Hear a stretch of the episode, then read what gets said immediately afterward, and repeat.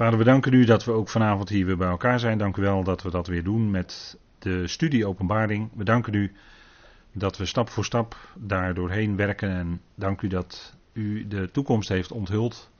Dank u wel dat dat voor gelovigen zichtbaar is en openbaar. Vader, en dank u wel dat u ons dat geloof geeft in uw woord. Dank u wel dat we daardoor steeds dieper overtuigd raken van de waarheid ervan. En ook van de enorme voorzeggende kracht van uw woorden, Vader. Dank u wel dat uw woord krachtig is en levend en scherper dan een tweesnijdend zwaard. En het dringt door diep, zodat het vaneen scheidt ziel en geest. En dank u wel, Vader, dat dat het werk is dat uw woord doet. En dank u wel dat we ook het profetische karakter van uw woord steeds meer gaan zien. Dank u wel dat alle lijnen op elkaar aansluiten in de schrift. En dank u wel dat we stap voor stap zo verder komen in dat wat u gaat doen in de nabije toekomst. Vader, het kan niet ver meer zijn dan dat deze dingen gaan ontrollen. We danken u dat er ook een geweldig uitzicht is. Niet alleen op een herstel, maar ook als we iets verder kijken op een nieuwe hemel en een nieuwe aarde. Dank u wel, Vader, dat dat het perspectief is. Dank u wel dat wij al deel uitmaken in Christus van die nieuwe schepping. En dank u wel dat we daardoor gevoed worden door de woorden van het geloof en de uitstekende leer, zoals die bij Paulus te vinden is. We danken u dat we van daaruit, Vader, mogen zien hoe het zit in de schriften. Dank u wel dat u ons ook vanavond daarin wilt leiden. Geef daarin wijsheid van woorden. Geef ons een open hart, geopende oren. Dat we deze dingen misschien iets beter mogen gaan verstaan. Vader, leid ons. En we danken u, Heer, dat u het zelf bent die door uw geest in ons woont. En dat we uitzicht hebben, Vader, als lichaam van Christus op een speciale bediening boven. We danken u daarvoor in de machtige naam van uw geliefde Zoon. Amen. Goed, Openbaring vijftien. En u ziet op deze eerste dia, deze titeldia van deze studie, zeven boodschappers en het lied van Mozes. Nou, daar gaat het vana- vandaag onder meer om. En het is alweer de veertigste studieavond. Maar we nemen gewoon rustig de tijd ervoor. We hebben geen haast. En daarom wil ik graag met u lezen, uh, Openbaring vijftien. En het is maar een kort hoofdstukje. Het is eigenlijk inleidend op Openbaring zestien. En daar worden toch wel een aantal dingen gezegd die natuurlijk uh, behartenswaardig zijn om mee te nemen. Anders uh, zouden ze natuurlijk uh, ontbreken. Maar dit zijn woorden die belangrijk zijn, dus we nemen ze uiteraard mee. En er staat, en ik zag een ander teken in de hemel, groot en wonderbaarlijk. Zeven engelen met de zeven laatste plagen, want daarmee zal de toorn van God tot een einde gekomen zijn. En ik zag iets als een glazen zee, met vuur gemengd, en de overwinnaars van het beest en van zijn beeld, van zijn merkteken en van het getal van zijn naam, stonden bij de glazen zee met de cites van God.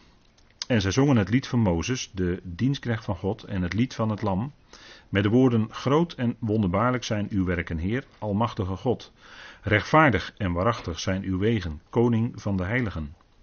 Wie zou u niet vrezen, Heer, en uw naam verheerlijken? Immers, u alleen bent heilig. Want alle volken zullen komen en u aanbidden, want uw oordelen zijn openbaar geworden. En daarna zag ik en zie, de tempel van de tent van het getuigenis in de hemel werd geopend. En de zeven engelen die de zeven plagen hadden, kwamen uit de tempel, gekleed met gekleed in smetteloos en blinkend linnen en omgord om de borst met gouden gordels. En een van de vier dieren gaf de zeven engelen zeven gouden schalen, gevuld met de toorn van God die leeft tot in alle eeuwigheid. En de tempel werd vervuld met rook vanwege de heerlijkheid van God en vanwege zijn kracht. En niemand kon de tempel binnengaan voordat de zeven plagen van de zeven engelen tot een einde gekomen waren. Nou, een heel gebeuren opnieuw. En we zien dat Johannes een ander teken in de hemel ziet. Zeven boodschappers. En wat genoemd wordt in vers drie, het lied van Mozes. Zoals u weet, Mozes was de man van God, de dienstknecht van God, de Obed. En daarin was hij een type natuurlijk van onze Heer Jezus Christus, die in Tenach als de Obed van Jahweh wordt aangekondigd. De Messias, de Mashiach, die de zaken zal recht gaan zetten. Hij was zeer ootmoedig, Mozes. Was de meest, in uw vertaling staat altijd zachtmoedig, maar de concordante vertaling heeft staan in Numeri twaalf vers drie... dat hij een zeer ootmoedig mens was. Meer dan alle mensen op dat moment op de aarde. En ook daarin was hij natuurlijk een type van de Heer, die zijn ootmoedige gezindheid heeft getoond en nog steeds toont. En dat staat ook centraal in de Filippenzenbrief. Hè, de studies Filippenzen staat de ootmoedige gezindheid van Christus Jezus centraal als voorbeeld voor ons. Mozes was iemand die uh, ook te maken had met tegensprekers, zoals dat vermeld wordt in Numeri twaalf. Als u de dagstukjes volgt, dan heeft u dat kunnen lezen. En uh, dat waren dan uh, nota bene Mirjam en Aaron. En dat bleef niet zomaar zonder gevolgen, want zij werden melaats, hè, zoals u weet. En Mirjam moest zeven dagen in de afzondering en toen was zij weer genezen. Maar dat moest wel eerst gebeuren. Waarom? Omdat zij tegensprekers waren tegen Mozes. Zij spraken de dienstknecht van God, die op dat moment door God was aangesteld om het volk te leiden, spraken zij tegen. Dus u ziet uh, hoe hoog God dat dan opneemt. Hè? Dus daar zouden we wel mee rekenen. Boodschappers en het lied van uh, Mozes, maar daarover later meer. Hier worden zeven boodschappers gezien in de hemel en die hebben de zeven laatste plagen. En dat is uh, natuurlijk een, uh, een aanduiding van dat wat in Openbaring zestien zich gaat uitwerken. Dit zal dus in de eindtijd, en dat is dan de slotfase van de eindtijd, van de einde. En dan weten we dat we zitten in het einde van de derde aion, hè, de boze aion waarin we nu leven. God trekt ons, zegt Galaten één vers vier, uit de tegenwoordige boze eon. En wij zijn als gelovigen eh, niet meer onderhevig aan, als het goed is, aan de invloed van de boze, die in deze tijd ook de God van deze eon wordt genoemd. Maar in ons hart is gekomen het evangelie van de heerlijkheid van Christus, die het aangezicht van God eh, laat zien. Het evangelie twee Korinthe vier vers vier denk ik dan aan. De God van deze eon, God met een kleine letter, dat is de tegenwerker. En die is erop uit, en dat zal hem ook lukken, om in de eindtijd, dat hebben we gezien in Openbaring dertien, de mensheid te brengen tot aanbidding van zichzelf, namelijk de draak. Hij is de oude slang, maar in de eindtijd is hij de grote draak. En hij wil dan de aanbidding van de hele mensheid krijgen en dat gaat ook gebeuren. Dat gaat ook gebeuren. Alles gaat daar heel, heel hard naartoe. He, dat, uh, als u de berichten daarover volgt en je leest de berichten met datgene wat je weet uit Gods woord, dan zie je dat het heel hard gaat. Daar naartoe. He. Alle religie moet opzij. En straks komt de religie van de eindtijd. Dat is namelijk de aanbidding van het beest en het beeld van het beest. Dat hebben we ook gelezen met elkaar. En dat is in feite hetzelfde als de aanbidding van de draak. Wie eraan ontkomen, dat zijn de overwinnaars uit de zeven gemeenten. Dat hebben we gezien. U ziet daar een plaatje van de zeven gemeentes. In uh, dat deel van het Aziatische Turkije, zoals ze dat nu noemen. Dat heette toen Azië. En uh, daar zullen in de eindtijd dan die zeven Joodse gemeentes zijn, waarin overwinnaars zijn. Maar waarin ook heel merkwaardig de troon van de tegenstander is. En zelfs de synagoge van de tegenstander. Maar dat hebben we allemaal gezien, hè. Dus daar verwijs ik terug naar de studies over Openbaring twee en drie. Als u dat vergeten bent, kunt u dat op uw gemak nog eens naluisteren en nawerken. Het is toch koud buiten, dus u kan lekker bij de kachel kruipen 's avonds. En dan kunt u uw bijbeltje open doen. Dat is misschien een idee. He, televisie, televisie is niet zo interessant meestal. Uh, Bijbel open is veel interessanter. Lijkt mij hoor, lijkt mij. Het is maar een ideetje. Uitwerking van de zeven plagen op de aarde. Dat zien wij in Openbaring zestien vers één... tot en met achttien vers vierentwintig. Dat is de uitwerking van de zeven plagen. En die zeven plagen hebben natuurlijk alles te maken met die zeven schalen. En ik nam een ander teken waar in de hemel zegt Johannes, want hier, uh, je zou denken, je moet het met zien vertalen, maar hier staat het Griekse woord eido en dat betekent eigenlijk waarnemen. Ja, dat vertalen met waarnemen. En ik nam een ander teken in de hemel waar, groot en wonderlijk. Uh, natuurlijk is het zo dat wij als lichaam van Christus, wij verwachten de redder uit de hemelen. Filippenzen drie, daar zitten we middenin. En daar gaan we ook, denk ik, binnenkort wel komen. Filippenzen drie, vers twintig en eenentwintig. Wij verwachten de Heer Jezus Christus als redder uit de hemelen. Wij als lichaam van Christus kijken niet naar tekenen. Dat is aan Israël voorbehouden. Israël zou letten op de tekenen der tijden. En de gemeente zou verwachten, zou hem verwachten. Want voordat de bazuin klinkt, de bazuin uit één Thessalonicenzen vier bedoel ik dan. He, om u niet in verwarring te brengen in openbaring. Maar uit één Thessalonicenzen vier, wij verwachten die bazuin. En, als de, uh, en voordat de bazuin klinkt, zijn er geen zichtbare tekenen op aarde waar wij op moeten letten. Het eerste teken voor ons is dat de bazuin klinkt en dan is het ook gelijk zover. Dat is, dat is, dus wij verwachten de redder uit de hemelen, de Heer Jezus Christus. Hè? En in openbaring, met tekenen en wonderen, dan komt hij als richter.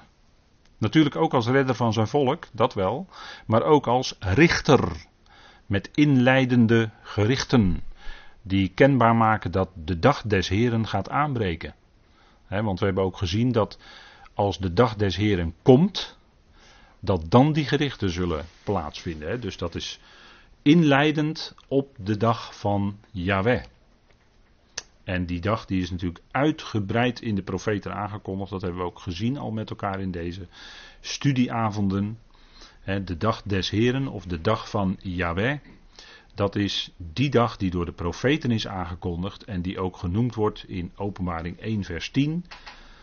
Dat Johannes was in de geest in de dag van de Heer. Dat is niet de zondag, maar dat is de dag van de Heer. De profetische dag van de Heer. Dat kan niet anders. En dat andere is gewoon inleg. He, de zon, dat ze daar de zondag in hebben, inlezen is inleg van theologen. Maar dat, er wordt iets heel anders bedoeld. Zeven boodschappers en die hebben de laatste zeven plagen. En dat woord laatste, dat is eigenlijk wel mooi vind ik hier. Want er komt ook een keer een eind aan. He. Als God gerichten doet, dan is het snel. Openbaring één opent ook met dat de, dat de dingen zijn die in snelheid zullen gebeuren. Als ze gebeuren gaat het snel. He, dat wil het woord daar zeggen. En hier zijn we dan aan de laatste plagen toe. Dat wil dus zeggen de voleinding van het gericht, waardoor die dag des Heren ook kan komen. Waardoor de Heer ook kan komen. Maar er moeten eerst dan dingen nodig rechtgezet worden. Hè? Want als we in de wereld om ons heen kijken, dan zien we dat men uh, helemaal, hoe moet ik dat nou zeggen met een net woord? Dat men helemaal, um, laat ik het maar zacht zeggen, kierewiet is geworden. Hè? Alles wordt omgedraaid. En je kan het zo gek niet bedenken of het komt, je leest weer een bericht in de media en dan denk je van, waar hebben ze het nu weer over? Waar gaat dit over? Ze zetten alles op hun kop en je kan het zo gek niet bedenken hoor, maar het gaat allemaal zo vreemd worden en zo ver af van wat Gods woord bedoelt. Zo ontzettend ver af. Dat je denkt van ja, het moet nu wel tijd worden dat de, dat de Heer gaat komen en de mensen eigenlijk weer te horen krijgen hoe het, hoe het werkelijk zit. He, de, maar goed, dat we leven in die tijd en ik zou daar natuurlijk talloze voorbeelden van kunnen noemen, maar dat weet u zelf ook. Als u het bericht in de media leest, dan uh, kan je er alle, alleen maar over verbazen hoe ver men in hun verdwaasdheid is gekomen. En dan ben je alleen maar dankbaar dat je zelf uh, in je denken behouden wordt, gered wordt, he, uh, omdat jouw denken voortdurend door het woord van God wordt vastgehouden en daar waar nodig gecorrigeerd, maar dan blijf je wel op het juiste spoor. En als God niet die bewarende kracht in ons leven had gebracht en doet zijn, dan zouden wij ook net zo met de wereld meegaan hoor, in dat rare denken. Wat wij dan raar denken vinden, maar dan zouden we daar net zo in meegaan. Maar wij worden, dat is ook een onderdeel van onze redding, wij worden in ons denken daarvoor bewaard, dat we niet met die tijdgeest, met die stroom van de tijd meegaan. Anders ga je erin mee. He, als je niet, je niet voortdurend laat opscherpen door dat woord van God, dan ga je automatisch in het denken van de wereld en van de tijd ga je mee. En dat is dus je bewarende kracht. Dat is alleen de schriften. Daardoorheen werkt ook de geest van God. Niet daarbuitenom, want dan zijn het misleidende geesten. Maar het werkt door de schriften. He, dat kunnen we niet vaak genoeg benadrukken, maar u weet dat, hè? En die laatste zeven plagen, dat is als je Openbaring leest eigenlijk de derde wee. Want de eerste twee weeën zijn behandeld in Openbaring negen tot elf, zeg maar. Maar de derde wee is aangekondigd in Openbaring elf vers veertien. Maar die derde wee is nog niet geweest. En uh, die, die laatste drie weeën, of die drie weeën namelijk, dat zijn de laatste drie. Die lopen gelijk met de laatste drie trompetten of bazuinen. En als die zevende boodschapper dus bazuint, dan is dat ook de aankondiging en het, dan gaat ook komen de derde wee. En als je Openbaring dan verder leest, dan kom je automatisch uit bij deze zeven schalen die uitgegoten worden. Deze zeven laatste plagen. En waarbij het daarvoor bij de bazuinen ging om de politieke verlossing van de aarde, gaat het hier om de religieuze verlossing van de aarde. We zitten, nogmaals zeg ik dat, in het tempelgedeelte van Openbaring. En dan zijn de gerichten ook het meest intens. Omdat het gaat om de religieuze verlossing, omdat het te maken heeft met de aanbidding van Jahweh en zijn volk. Laat dat in de eindtijd los en in plaats daarvan gaan zij dus dat beest en het beeld van het beest aanbidden. En dat leidt ertoe dat die gerichten zo hevig en intens zijn. Om dat dus te doorbreken en dat recht te zetten. Daarom zijn die gerichten van die schalen zo hevig. We leven in de laatste dagen. Dus daarom, hè, of dit zijn de laatste zeven plagen. En wij leven dan in de laatste dagen voordat de bazuin klinkt. En als die bazuin geklonken heeft, dan zal Openbaring gaan ontrollen. Dat weten wij, hè. De derde wee. Dit loopt dus gelijk met de uitwerking van de zevende boodschapper die bazuint. Dat is dus de laatste bazuin voor het gericht. En het grote gericht gaat dan komen als die zeven schalen uitgegoten worden. Maar het komt tot een voleinding. Hè. Zeven is het getal wat natuurlijk, dat hebben we ook gezien, is het getal wat te maken heeft met een voleindigd iets in deze oude schepping. En bij acht begint natuurlijk de nieuwe schepping, dat weten we. Maar hier gaat het om zeven, dat wil zeggen ook een volledig uitgewerkt gericht. En dan worden de zaken ook rechtgezet. God komt op zijn tijd tot zijn doel. De laatste zeven plagen, dan is het ook de tijd ervoor. Dat is de tijd die door God bepaald is. Dan gaat het ook gebeuren. En die stappen die gezet worden zullen exact op de juiste tijd uiteraard gaan plaatsvinden. En wat zien wij dan? Dan zien wij de gramschap. Dat is in het Grieks het woord thumos. En dat heeft te maken met emotie. Uh, epithumia, daar zit ook dat woord thumos een beetje in. Dat is het woord voor begeerte. En dat heeft dus te maken met innerlijke gevoelens, innerlijke emotie. En um, hier gaat het om de gramschap van God. Dus niet om de verontwaardiging, want dat is een ander woord. Maar hier gaat het om de gramschap van God en ook om de... Ja, dat heeft ook te maken met hitte. Hè? Dat is uh, verhitting doordat de verontwaardiging groot is. Zo, zo uh, kun je dat eigenlijk wel zeggen. En daarin is dus die gramschap voleindigd. En dat woord thumos, dat komt, dat ziet u op deze dia, in Openbaring veertien, vijftien, zestien en negentien voor. En dan zien we dus dat dat woord thumos eigenlijk vaak eigenlijk gebruikt wordt, vooral met betrekking tot die gerichten die plaatsvinden in het tempelgedeelte van de Openbaring. Dus dan gaat het om religie, om de religieuze of godsdienstige verlossing van de aarde. De aanbidding van de draak, dat leidt ertoe dat God hevig verontwaardigd is.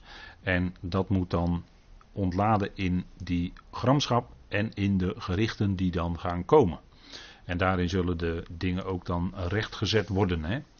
De gramschap van God wordt daarin voleindigd. Dus het komt wel degelijk tot een voltooiing. Zoals God alles in zijn plan tot een goede voleinding brengt. He, dat doet hij door de Heer Jezus Christus uiteraard. Maar alles komt uiteindelijk terecht. En dat gaat niet zonder slag of stoot. Uh, maar dat gaat door gerichten heen. Dat hebben we al vaker gezegd. En dat blijkt bij het boek Openbaring. Kijk, de mensen die ongelovig zijn, die komen na hun leven uh, voor, als ze gestorven zijn, en dan staan ze op en dan komen ze voor de grote witte troon. En wat voor de grote witte troon gaat gebeuren is het uh, rechtzetten of het beoordelen van hun werken.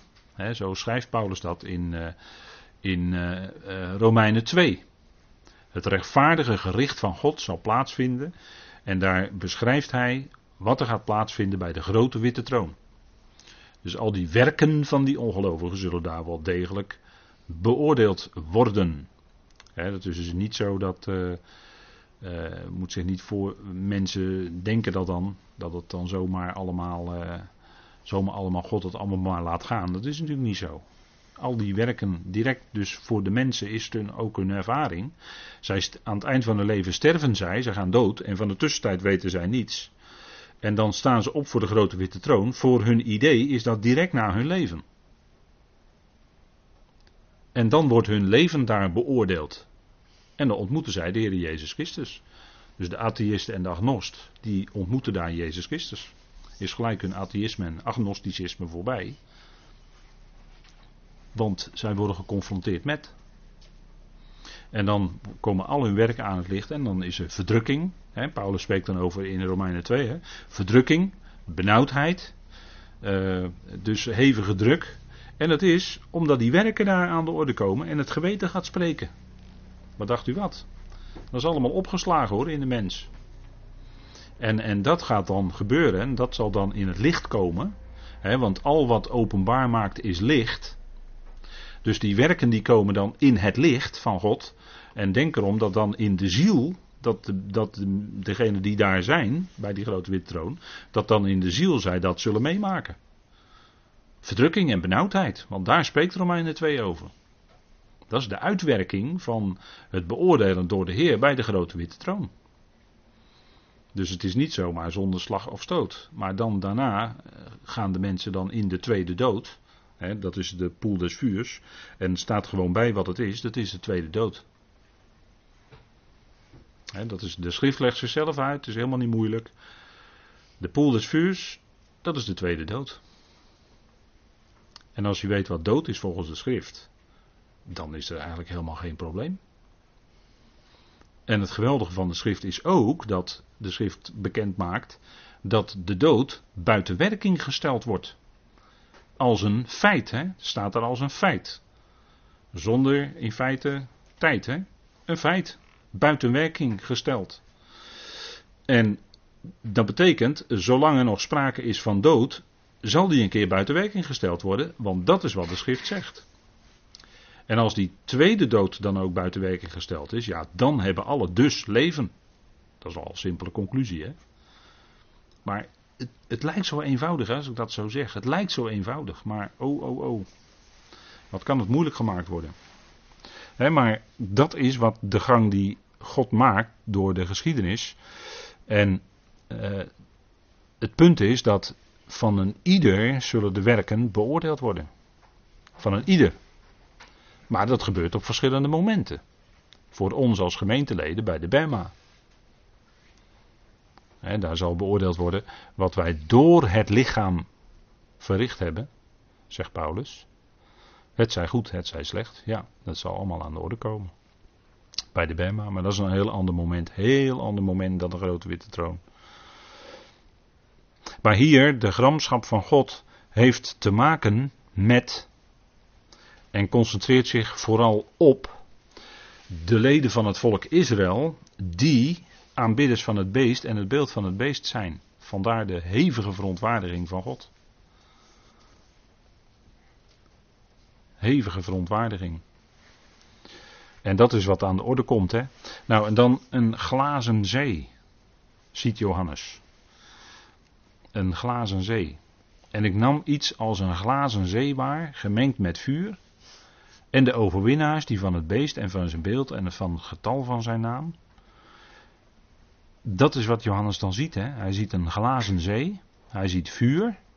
Als aanduiding van een gericht moment. Hè? Vuur heeft te maken met, zeggen wij, loutering, zuivering. Ja, maar vuur heeft te maken met gericht ook. Hè? En de overwinnaars. En wie zijn dat, die overwinnaars? Kunnen we daarin... Kunnen we daar in de schrift nog iets verder van vinden? Als ik u dat vraag. Wie zijn dat, die overwinnaars? Die? De martelaren die uit de grote verdrukking komen bijvoorbeeld. En, en waar worden die genoemd? Behalve dan in uh, eerder hoofdstuk uh, zeven, dacht ik. Deze zijn er die uit de grote verdrukking komen, wordt er dan gezegd. Hè? Openbaring zeven. Uh, maar waar worden die genoemd? Die overwinnaars, expliciet.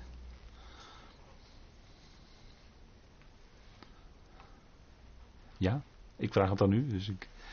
De Nicoloïten zijn dat? Wat? De Nicoloïten?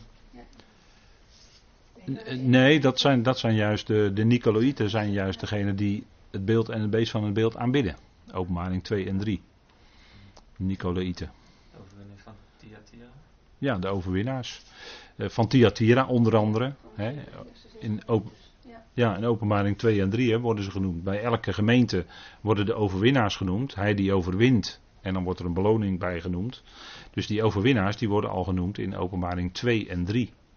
He, dus die overwinnaars hier worden hier ook genoemd. En dat zijn dus degenen die hun knieën niet gebogen hebben voor het beest en zijn beeld. En het getal van zijn naam niet hebben ontvangen. Dat zijn de overwinnaars. Maar die zijn dan ook gedood. Want die hebben geweigerd. In de tijd van grote verdrukking, om dat te doen, dat beeld dus te aanbidden. En die worden op basis daarvan, van hun gedrag, omdat ze niet buigen, gedood. Want dat is wat erop staat. Als je niet voldoet, als je niet meegaat in de religie van die eindtijd, dan, dan word je gedood. Door het, door het zwaard of door de guillotine. Dat zou zomaar kunnen. En dat is wat we hier zien. We zien hier de overwinnaars staan. En een glazen zee en vuur. Dat heeft te maken met, uh, met een gerichtsmoment. Hè? Vuur. Dus dat is wat, wat Johannes ziet. Uh, die symboliek. Als overwinnaars genoemd worden, dan uh, is het altijd zaak om even te kijken. Hé, hey, waar worden die overwinnaars nog meer genoemd in de openbaring? En dan, heb je daar een, dan krijg je antwoord. Hè? Als je dus die schrift met schrift vergelijkt. En een...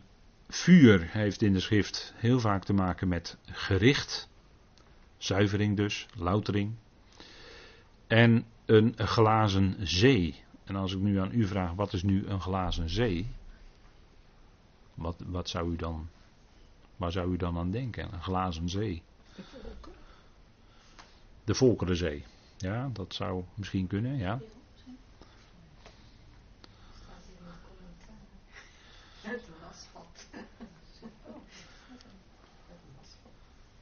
Het wasvat, ja. Ja, zij heeft de tekst. Ik heb even commentaar. Dat is geen kunst. Goed, ja, staand op de glazen zee. Kijk, we hadden al eerder, is er sprake in de schrift van een koperen zee. Dit is uh, bij Salomo, de tempel van Salomo. Dat wordt genoemd een koperen zee. Waarom? Omdat het een wasvat is. En in dat wasvat is water, dus een hoeveelheid water. En dat is dan een zee. Dat is natuurlijk in het Nederlands is dat wat anders, want wij noemen een zee, uh, als het gaat om een hele grote hoeveelheid water, en een meer als het gaat om een kleinere hoeveelheid water. En de Duitsers doen dat weer precies andersom. Maar een glazen zee, als je kijkt in de schrift, dan is dat een glazen wasvat eigenlijk. En dat wil dus zeggen dat, uh, aangezien die van glas is, dat, het, uh, dat spreekt dan van permanente zuiverheid en reinheid. Het is een glazen zee, hè? Dus geen, er wordt, althans water wordt niet genoemd. En dan, dat is dan ook niet nodig, want die overwinnaars die zijn uh, gereinigd. En die blijven permanent uh, zuiver en rein. Dus vandaar hier een glazen zee.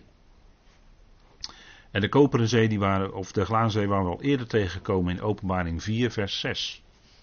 Maar dat is alweer een tijd geleden natuurlijk.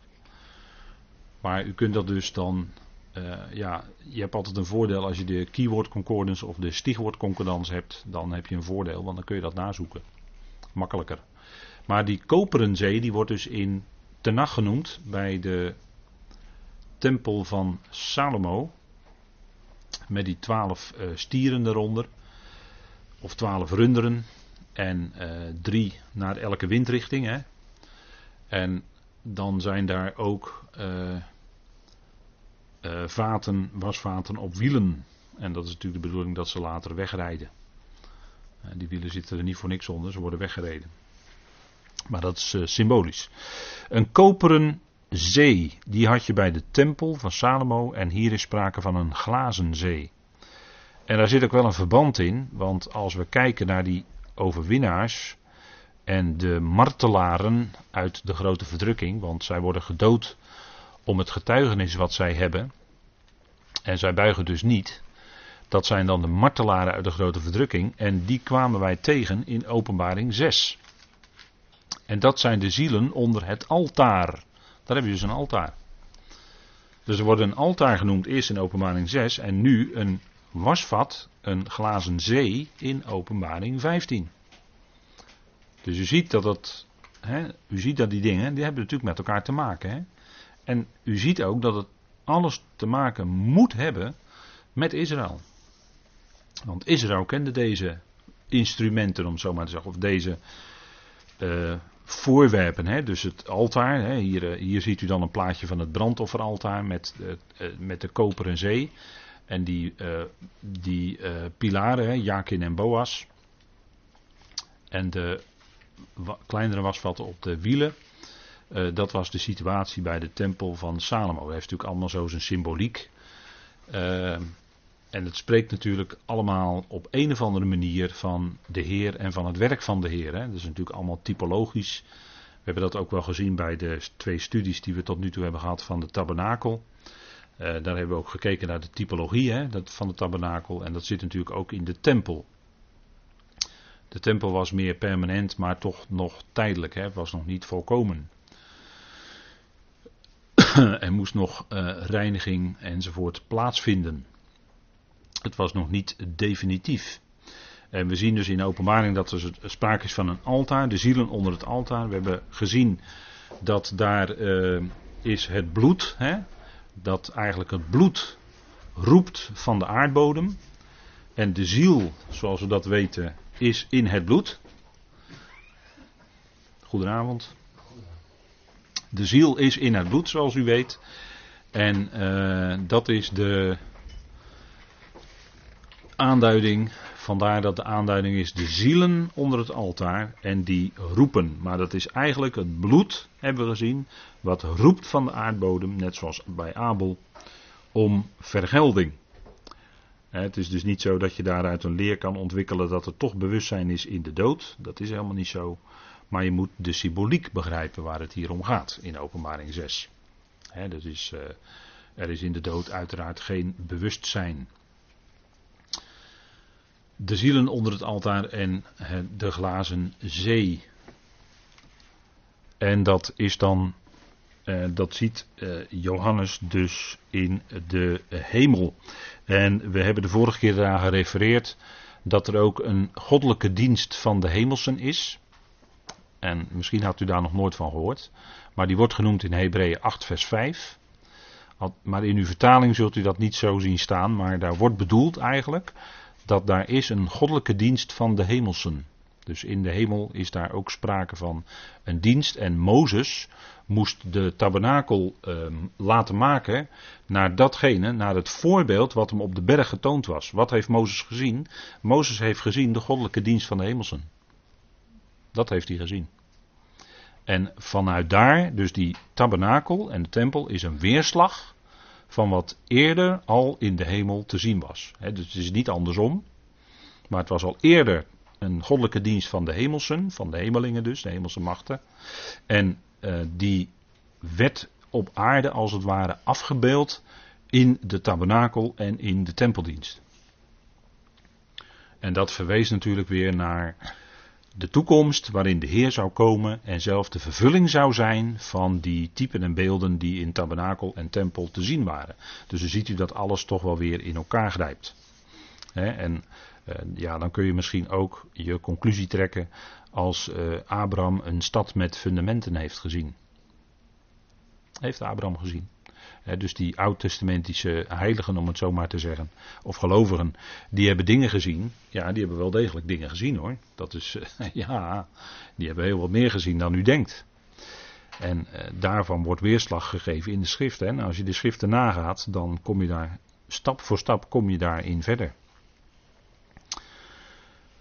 Mozes, Moshe. Ik noemde hem net al. Hij moest dus de tabernakel laten vervaardigen naar het voorbeeld wat op de berg getoond is. En de instrumenten en, en al die voorwerpen van het tabernakel, die konden ook alleen maar gemaakt worden als diegenen die dat moesten doen ook vervuld werden met de geest. Zoals daar zijn Aholiab en Bezaleel, als ik het goed zeg. Dat waren ook twee uh, mensen die dan meewerkten om al die instrumentarium te maken. En bij de tempel van Salomo zien we dat in een meer permanente setting. En uh, ik noemde u uh, een keer in een ander verband, hè, over de tempel van Salomo gesproken, noemde ik u een keer in Koningen de Kolokwinten. Maar dan moet u de beschrijving van de tempel van Salomo maar eens erop nagelezen. En dan komt u Kolokwinten tegen. Maar dan moet u maar zelf maar eens na gaan zoeken. Ik geef het maar even mee. Hè, als u uh, wat meer tijd heeft misschien de komende feestdagen. Hè, dus misschien wat meer vrije dagen. Nou, dan kunt u daar dus achteraan gaan. Mozes, getrokken uit het water betekent het. Hè? En uh, gaat het hier om het lied van Mozes. En, want dat wordt genoemd in Openbaring vijftien, vers drie. En zij zongen het lied van Mozes, de slaaf van God, en het lied van het lammetje, zeggend. En dan komt het vervolg, hè? En dan komt het vervolg, maar in het vervolg in de Openbaring lees je niet het lied van Mozes. Maar lees je iets van het lied van het lammetje. Maar als je een bijbel, je Bijbel bestudeert, dan vraag je natuurlijk af, wat is nu het lied van Mozes? En je zou denken, ik heb het hier ook op deze dia ook gezet met een vraagteken, is dat Exodus vijftien? Want toen de wagens en de ruiters van de farao, de Egyptenaren, in die Rode Zee waren omgekomen, toen zongen ze dat lied. Maar dat is het lied van, als je het strikt neemt, het lied van Mozes en Mirjam. Hè? Want je leest aan het eind dat ook Mirjam dat zong. Hè? Niet alleen Mozes zong dat, maar ook Mirjam zong dat, als je dat daar in Exodus vijftien leest. Maar wat voor heel wat mensen onbekend is, denk ik, is dat er nog een lied van Mozes is. Nog een lied van Mozes. En als ik u nou vraag van Exodus vijftien, dat is wat je direct zou zeggen, hè? Dat is het lied van Mozes. Maar er wordt in de Bijbel nog een lied van Mozes genoemd. En als ik u dat nou vraag, dan zegt u ja, dan en, uh, zou u dan weten waar dat is? Of wat dat is? Ja. Vlak voordat hij sterft, ja, inderdaad. Ja. Dan, uh, uh, dat is wel uh, bijzonder hoor, dat is wel bijzonder. Dan is hij op de berg Nebo. En uh, Nebo is onder andere, uh, ja, men zegt hoogte, maar Nebo is ook in de schrift een zogenaamde Babylonische god. En daarvan betekent de naam uitlegger of voorspeller, Nebo. Maar ik geef het u maar mee, als u een Bijbels namenboek heeft thuis, dan uh, kunt u dat dus nazoeken. En de verbanden in het Hebreeuws. En het lied van Mozes wordt dan genoemd in Deuteronomium tweeëndertig. Dan is hij op de berg Nebo, dan kan hij uitzien over het land. Hij mocht het volk niet het land binnenleiden, dat zou Jozua doen. En hij kan dan, als je op de berg Nebo bent, ik ben daar nooit geweest hoor, maar dan schijn je van daaruit een prachtig groot uitzicht te hebben over een behoorlijk groot stuk van het land. En misschien als het heel helder is, misschien wel heel erg ver, over het land Kanaan. En het lied van Mozes, dat vinden wij dus in Deuteronomium eenendertig, laten we even naartoe gaan. Dan kunt u dat zelf even nalezen. Deuteronomium eenendertig... En daar wordt de afval van Israël profetisch door Mozes aangekondigd. Hè, want Mozes was een grote profeet natuurlijk. En dus hij was natuurlijk een type van degene die zou komen. Namelijk een profeet als Mozes. Hè, wordt ook in Deuteronomium genoemd. En dat is dan natuurlijk de Heer Jezus Christus. Uiteraard. Hè, want zoals Mozes getrouw was in zijn hele huis. Zo was Christus, zegt Hebreeën drie. Uh, als de zoon getrouw in, ook in heel zijn huis. Hè? Dus ook daarin zie je weer de lijn van Mozes naar Christus. Dan kan je heel veel lijnen trekken. Mozes is een geweldig type van Christus. Maar het lied van Mozes wordt genoemd in Deuteronomium eenendertig. Wordt het afval van Israël wordt aangekondigd. En dan lezen wij in Deuteronomium eenendertig vers zeventien. Dan zal mijn toorn op die dag tegen hen ontbranden. Ik zal hen verlaten. En mijn aangezicht voor hen verbergen, zodat zij opgegeten zullen worden. En veel verschrikkelijke dingen en noden zullen het volk treffen. Zoals het op die dag zal zeggen, hebben deze verschrikkelijke dingen mij niet getroffen, hebben, hebben deze dingen ons niet getroffen, omdat God niet in uh, mijn midden is. Zal Israël dan zeggen, hè, na de, al wat hen overkomen is. En wat is hen veel overkomen? En nog zeer recent ook, hè, we gezien in de Tweede Wereldoorlog. Maar het antisemitisme neemt gewoon weer toe in onze dagen. Hè. Ze heeft een recent onderzoek ook uitgewezen. Ik zal mijn aangezicht op die dag zeker verbergen, vanwege al het kwaad dat het gedaan heeft, want het heeft zich tot andere goden gekeerd. Artikel één van de wet zei, je zult geen andere goden voor mijn aangezicht hebben. En wat heeft Israël gedaan? Ze hebben dat artikel massaal overtreden. Lees Koningen en Kronieken er maar op na. Dan zult u daarvan een uitgebreid verslag vinden. En het is ook een verslag van de werking van de Torah, zoals die ook later door Paulus wordt uitgelegd. Namelijk, de wet moest ook aantonen dat een mens een zondaar is en dat een zondaar bovenmate zondaar is door het gebod. Dat zegt Paulus allemaal in Romeinen zeven. Hè? De wet is erbij gekomen opdat de zonde bovenmate zondaar zou zijn. Waardoor? Door het gebod. En op zich is de wet heilig en rechtvaardig en goed en geestelijk. Alleen het zit bij die mens ergens van binnen zit er iets niet goed. Om het zomaar eens te zeggen. En dat toont de wet aan. En dat heeft de wet ook uitgebreid bij het volk Israël aangetoond.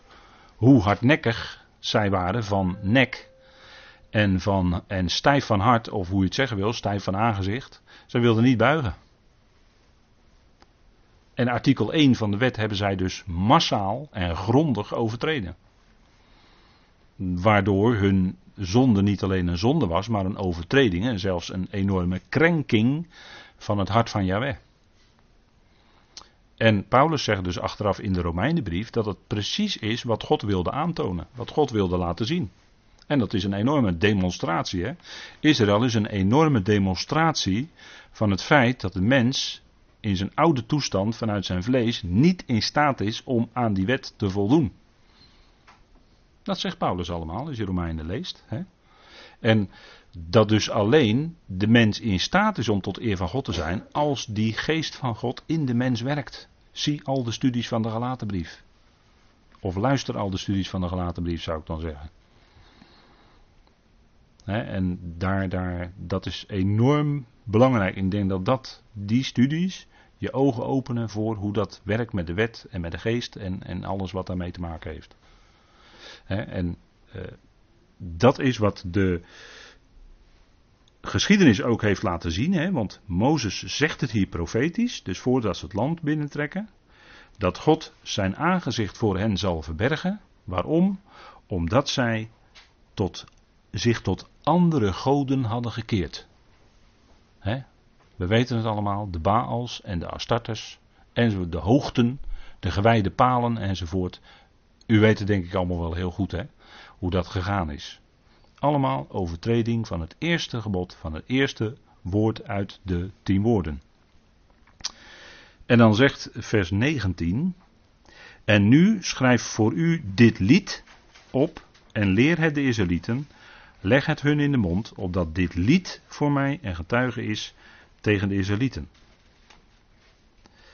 Dus dit is ook een stukje getuigenis, hè? Wat we ook in Openbaring vijftien lezen. Want ik zal dit volk brengen in het land dat ik zijn vader onder ede beloofd heb, dat overvloeit van melk en honing, en het zal eten en verzadigd en vet worden. Dan zal het zich tot andere goden wenden en hen dienen, en ze zullen mij verwerpen en mijn verbond verbreken. Alsjeblieft. En later, in Jeremia elf, lees je waarvan akte. Wat hier gezegd wordt, hè, profetisch. Dus voordat zij het land binnentrekken, zegt God al door Mozes profetisch wat het volk gaat doen. Dat zij dat verbond dus zullen verbreken, dat oude verbond, want het was een huwelijksverbond. En dat hebben zij verbroken door andere goden achterna te lopen. En dat leidde ertoe dat God zijn aangezicht voor hen ging verbergen. He? Zij hebben zijn verbond verbroken. En het zal gebeuren wanneer veel verschrikkelijke dingen en noden het getroffen hebben, dat dit lied dan voor zijn aangezicht als getuige zal antwoorden, want het zal niet vergeten worden uit de mond van zijn nageslacht. Want ik ken zijn overleggingen die het heden maakt voordat ik het breng in het land dat ik hun onder ede beloofd heb. Mozes schreef op die dag dit lied en hij leerde het de Israëlieten.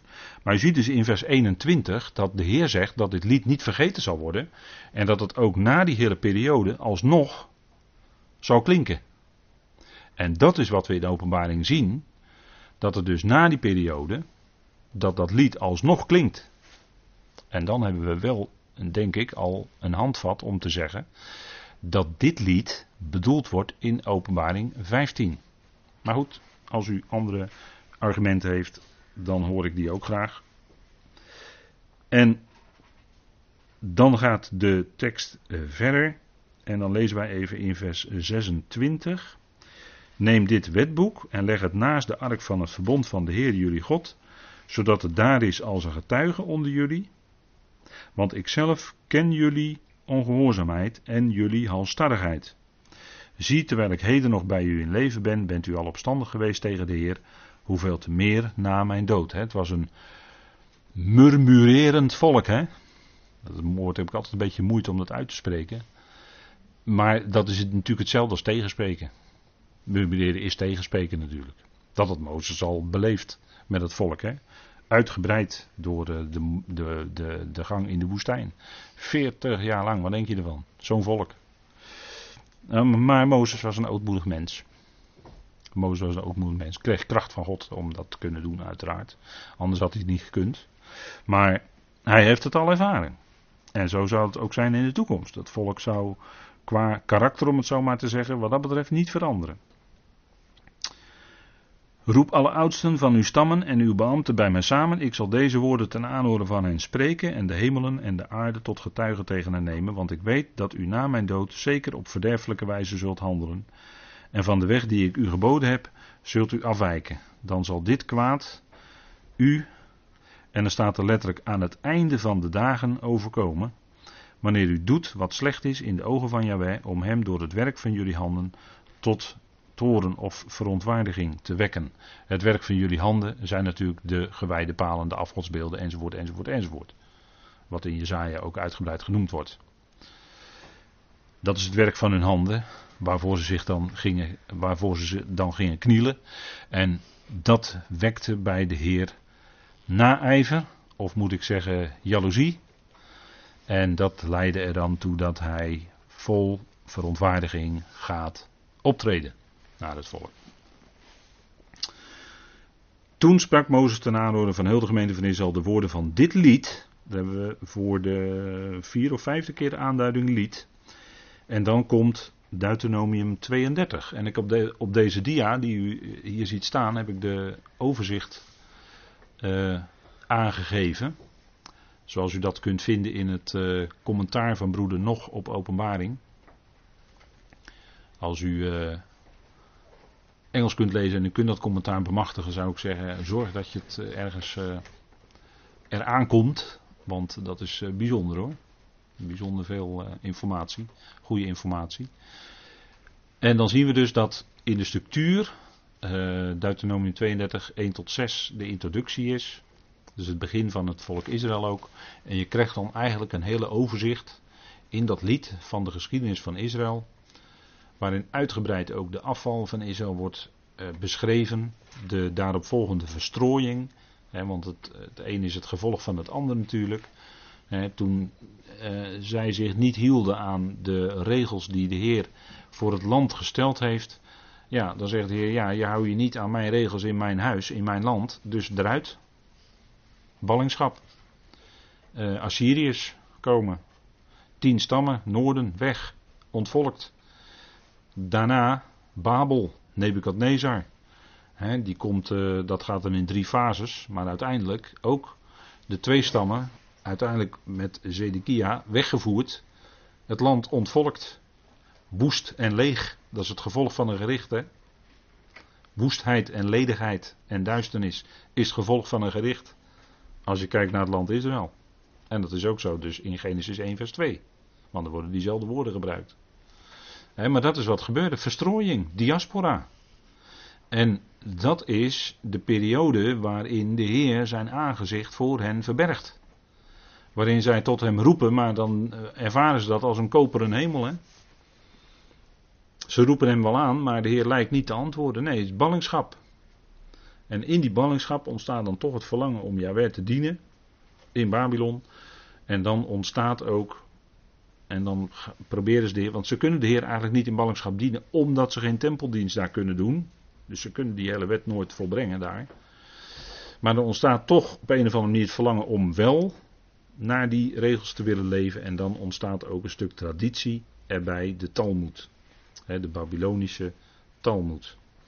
En uh, daar vindt het uh, een, toch wel een behoorlijk deel van het huidige judaïsme, judaïstische systeem, zijn oorsprong.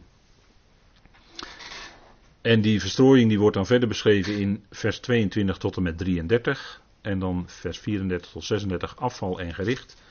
En dan uh, vers zevenendertig tot tweeënveertig lezen wij wat in de eindtijd gaat gebeuren. Dat is dan vooral uh, Openbaring. En in vers drieënveertig dan de afsluiting.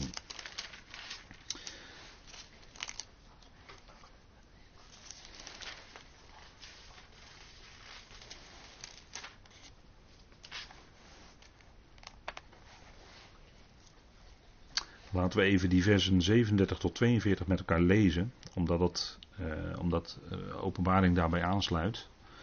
Of de, daar lees je toch dingen terug die, je ook, die we ook hebben gezien in de studies Openbaring. Um, Deuteronomium tweeëndertig vanaf vers zevenendertig, dan zal hij zeggen, waar zijn nu hun goden? De rots tot wie zij de toevlucht namen, van wie zij het vet van de offers aten, van wie zij de wijn van de plengoffers dronken, laten zij opstaan en u helpen. Laat een schuilplaats voor u zijn. He, dus dat is spottend over die afgoden gezegd. Hè? Zie nu dat ik, ik, hij ben, er is geen God naast mij, ik dood en ik maak levend, ik verwond en ik genees, er is niemand die uit mijn hand redt. He, dus het is Jahweh, de God van Israël, die al deze dingen doet. Dat zegt hij hier over zichzelf. Hè? Want ik hef mijn hand op naar de hemelen en zeg, ik leef in eeuwigheid, als ik mijn glinsterend zwaard wed, mijn hand het grijpt voor gericht, zal ik de wraak laten komen op mijn tegenstanders en het hun die mij haten vergelden. Ik zal mijn pijlen dronken maken van bloed en mijn zwaard zal vlees eten, van het bloed van de gesneuvelden en de gevangenen, van het hoofd van de vijand en met zijn loshangende haar. Dat is wat heel in het kort, wat dan in de Openbaring veel uitvoeriger beschreven wordt, hè, wat we ook uh, in een van de vorige keren met elkaar hebben gezien. En dan is het echt volle ernst, hè, dat, dat er zodanig... Uh, dat er zodanig aantal verslagenen zullen liggen in het land, dat ze zeven maanden nodig hebben om dat allemaal op te ruimen. Dat hebben we gezien, hè? Zeven maanden hebben ze nodig om al die opgestapelde lichamen te verwijderen uit het land. En denk erom dat het land dan verontreinigd is, hoor. En dat er dan eerst een reiniging moet plaatsvinden. Wat denkt u ervan? Wat denkt u ervan? Hè, dat de Heer dus hier zegt, ik heb mijn glinsterend zwaard gewed, ik zal mijn pijlen dronken maken van bloed. Wat denkt u ervan? Dan zie je dus de dingen die in Openbaring beschreven worden en in andere profeten, die zie je dan terug. Hè? En dat zijn heel ernstige dingen. Hè, de, en we zullen ook nog zien dat uh, in het volgende hoofdstuk dat uh, Armageddon, maar dan zullen we ook zien wat Armageddon is volgens de schrift. Want er worden natuurlijk uh, allemaal uh, heel veel verhalen aan vastgehangen aan het begrip Armageddon. Maar bij Openbaring zestien gaan we zien wat Armageddon in werkelijkheid is. Hè, maar dan als je gewoon de schrift volgt. Hè. En, maar dit is dus een stukje wat profetisch spreekt. Hè. Dan zijn we dus in Deuteronomium, het vijfde boek van de schrift. Daarin staat al profetisch beschreven wat we dan heel uitgebreid in het boek Openbaring zien. Dat is wat. En kijk, dat is nu de kracht van het woord. Dat God duizenden jaren terug al liet beschrijven wat dus duizenden jaren later ook letterlijk zo gaat gebeuren. He, want je kunt dat niet zien als symboliek. Of wilde u uh, een stapeling van lichamen die weggehaald moeten worden zeven maanden lang. Wilde u daarin dat symbolisch gaan verklaren? Of letterlijk? Willen we dat gaan zien als symboliek? Willen we dat vergeestelijken of is dat letterlijk?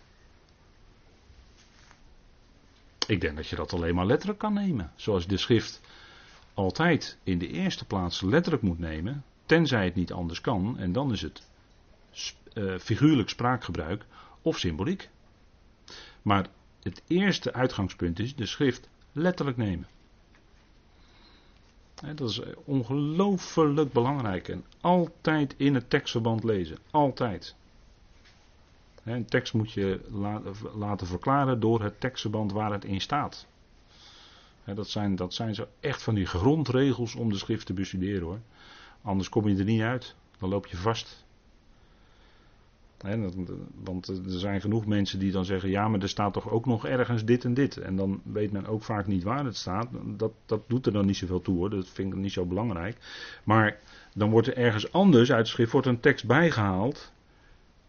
En dan ga je dat bekijken in dat tekstverband en dan blijkt het over iets heel anders te gaan.